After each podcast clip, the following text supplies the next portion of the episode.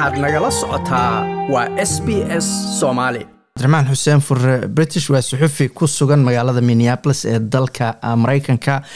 Cabdiraxmaan waa mahadsantahay inaad barnaamijka nagala qeyb geshid bal in yar waxaa noo dulmartaa dareenka laga bixiyey ninka cadaanka ahaa askariga cadaanka ahaa ee lagu soo eedeeyey inuu dilay george floyd oo maxkamadi ay xukun ama dembigii ku heshay. Waa mahadsan tahay aad iyo aad baan ku salaamaya saaxiib dhammaan dhegeystayaashiina waa salaamaya si guud ahaanada soomaalida ku nool australia waa salaamaya. Intaa kadib horta intaana xukunka dhicin baan wax yar ku soo koobayaa. Waxaa jira dareen fara badan oo dadka gobolka degan ay qabeen oo laga cabsi qabay in cadaalad xuma ay dhacdo. Islamarkaana billiqo iyo dhibaato kale ayaa laga cabsi qabay taas oo keenaysa in xataa guddoomiyaha gobolka tom wells uu dalbaday ciidamo kale oo gobollada kale nooga yimid. Laakiin ugu dambayn xeerbeegtii u fadhiday kiiskii lagu haystay askarigii hore ee derek ee ahaa inuu dilay nin madowga maraykanka oo la yidhaahdo george floyd ayaa dhacay. Maxkamaddu waxay weliba gobolka minnesota gaar ahaan degmada la hennepin county waxay ku dhawaaqday in askarigaasi hore lagu helay saddex dembi oo kala duwan. Dembiga koowaad waxaa lagu helay dembiga afka qalaad lagu yidhaahdo second degree murder oo macnaheedu yahay inuu qofkaasi geystay dil dembi dil ah walow uusan dembigaasi dilkaasi ahayn midaan horey loo soo qorshayn ama looga soo baaraandegin laakiin dil buu geystay. Waa dembiga koowaad ee lagu helay. Waa second degree murder. Dembiga labaad ee lagu helay waxaa afka qalaad lagu yidhaahdaa third degree murder. Isaguna waa dembi la galay isagu oo ah mid si daran loo galay iyadoo weliba ficilkaasi yahay ficil halis keeni kara oo muujinaya qofkaasi inuu ku dhaqaaqay fal halis ah oo horseedi kara dhaqan xumo iyo dhibaato qofkaasi uu falka kula kacayey uu kula kacay oo fasahaadna keeni karo. Dad fara badan hadday daawadaan falkii uu galay horseedi kara inuu qof kale ku dhaco. Qodobka saddexaad ama dembiga saddexaad ee lagu helay waxa weeye second degree manslaughter waxa la yidhahda afka qalaad lagu yidhahdo. Waa dembi ku yimaada layacan keeni kara in qofku uu qofkaasi geliyey halisaan loo baahnayn. Marka saddexdaas dembi baa lagu helay saddexdaba waa lagu helay waana la jeebeeyey xabsigaana loo gudbiyey. Haddana waxaa la sugayaa un isku dar dembiyadaasi inta sano ay noqon doonaan. Markaasi taasi waxay noo sahashay oo ay fududaysay welwelkii iyo welbahaarkii laga qabay gobolka minnesota inay mudaaraado kale ka dhacaan inay dhibaatooyin kale ka dhacaan inay xataa noqoto in dee sidii sannadkii hore xilligan xilligiisa bishii shanaad oo kale ay dalka ka dhacdo. Gaar ahaan gobolka billiqo dhibaato waa gartay marka hadda ninkii saddexdii dembi waa lagu helay.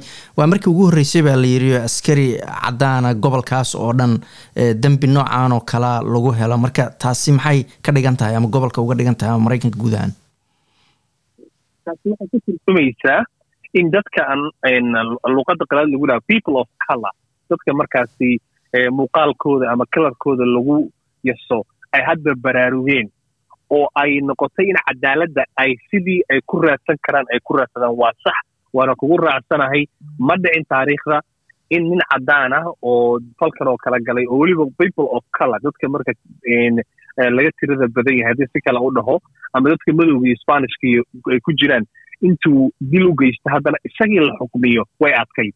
Laakiin waxay ka tusaale qaateen caddaymo fara badan oo markaasi social mediaha ama technologyga haddan cusub ay laga duubay oo ay tusoo taasi ah iyo mudaaraadyadii ka dhacay dunida daafaheeda oo kala duwan. Saamaynta ama ficilkii ama dibadbaxyadii laga samaynayey dilkii loo geystay george floyd ma ahayn keliya kuwa ku koobnaa america ama maraykanka oo keliya xataa qaaradda yurub bay gaareen.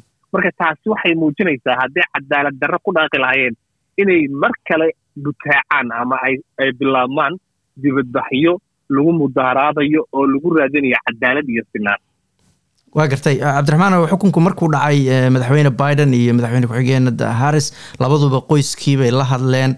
Marka arrintanu intee isbeddel intee la-eg baa la filayaa inay ku samayso sida boolisku ay ula dhaqmaan dadka madowga ama dadka kale ee midab kale ee maraykanka de system baa la maraa waad ka taqaanaa sharciga maraykanka. Wax way ka bedeli doontaa oo dadka aaminsan baana inay wax ka bedeli doonto. Laakiin haddana dee waxaa jiray wax soo jireyna mar kasta dadka madowgu waa dad ku dulman dalkan maraykanka. Waa dad mar kasta loo eedeeyo dhanka muqaadaraadka iyo dhibaatada iyo rabshadda. Marka cudurdaarkaasaa jiri jiro mar kasta markii la rabo in cadaaladda qof la hor caddaymo kaloo waxay samayn jireen looyarada u doodaya qofka ka soo horjeeda caddaankii dembiye horeo qofkani galay dhibanaha ahaa. Bay ku soo saari jireen. Waad ogtahay markii dembiye hore lagu soo saaro halkaa cadaaladii baa ka baxaysa gabagabada garsooruhu wuxuu markaasi qaadanayaa go'aanka badane ah in qofkini markii hore uu afka ingiriiska lagu yidhahdo criminal record uu lahaa ama diiwaan dembiyeed uu lahaa. Laakiin hadda sidii hore waxba wayse soo bedelayaanoo waxaa saacidaya teleefonadan casriga oo qof kasta xaq u leeya inuu duubo dhacdadii oo toosa markii la keeno. De carruur iyo ciroolo way arkayaan. Marka isbedelku wuu imaanaya laakiin weli lama dhigi karo isbeddel dee cajiiba oo boqolkiiba boqol ku dhow ayaa la heli doonaa waa gartay marka hadda maadaama saddexdii dembiba lagu helay ma la yaqaanaa dembi walba inta sane ee xukun ahaan uu mutaysan doono ama inta la filayo sano xabsiyo in lagu xukumo ninkan? Wallahi inkastoonan walaalkii oonan loo yarahayn oonu dee weriye u nahay haddana dembiyadan kala garanayna oo intaasaynu soo tabin jirno. Dembiga ugu weyn waa dembiga koowaad aan naqaano waa soo first degree murder laakiin qofku marba hadduu second degree murder galay waa dembiga labaad ee qof lagu helo. Inankaasi wuxuu ahaa waa mid la soo baaraandegey oo laga sii fikiray in qofka qofka dilka samaysanaya qofka inuu dilo ka fikiray. Soomaahin laakiin kani waxa weeye dembi uusan qofku ka fikirin inuu qof dilo laakiin dilkii uu geystay. Marka waa lagu helay. Marka kaasa ugu weyn marka dadka qaarkood waxay leeyihiin dhowr iyo labaatan sano dad baa dhahaya soddon sano dad baa dhahaya afartan sano. Adiga intaasaa laysla dhex marayaa laakiin dee looyarada si si wanaagsan u yaqaano waxay isku dardarayaan dembi kasta inta sano uu leeyahay. Hadda tusaalahaan oo kale first degree murder inta sano uu leeyahay. Third degree murder inta sano uu leeyahay. Ka u dambeeyo la yidhahda second degree manslaughterna wuxuu leeyahay sanado. Marka intaasu baa layskugu dari doonaa. Kolley arrinta ugu muhiimsanna aan rabo inaan bulshada u sheega waxa weeye qofka ma lagu helay dembigii haa ma yahay dembiyada haa taasaa dadka aada u wada qaneeshay waa gartay cabdiraxmaanow dabcan dadka midab kale african americanska ugu badan iyo mexicaanka iyo soomaali badan baa minneapolis degan waa sidee baad is leedahay xiriirka dadka soomaalida ee gobolkaas degan iyo boolisku ma booliska ma laga baqaa ma iska ilaaliyaan? Xiriirka bal soomaalida iyo booliska gobolka maxaad ku tilmaami lahayd? Xiriirka booliska gobolka iyo weliba dadkan people of color ama dadka midabka lagu takooro aad buu u liitaa. Weliba hadda dee sannadkii ugu dambeeyey weliba markii dhacdadan dhacday wixii ka dambeeyey kalsoonidii booliska iyo shacabku way sii kala fogaan. Oo xataa dhowr jeero waxaa jirtay golaha hoose guriga hoose ee gobolkan aanu deganahay minnesota. Ay ka fariisteen oo waxaa la jira qorshe lagu kala dirayo booliska gobolka minnesota oo la doonayo in dubo habeyn lagu sameeyo oo waxyaalo fara badan laga bedelo oo dhaqan tarbiya iyo waxyaabo fara badan la baro.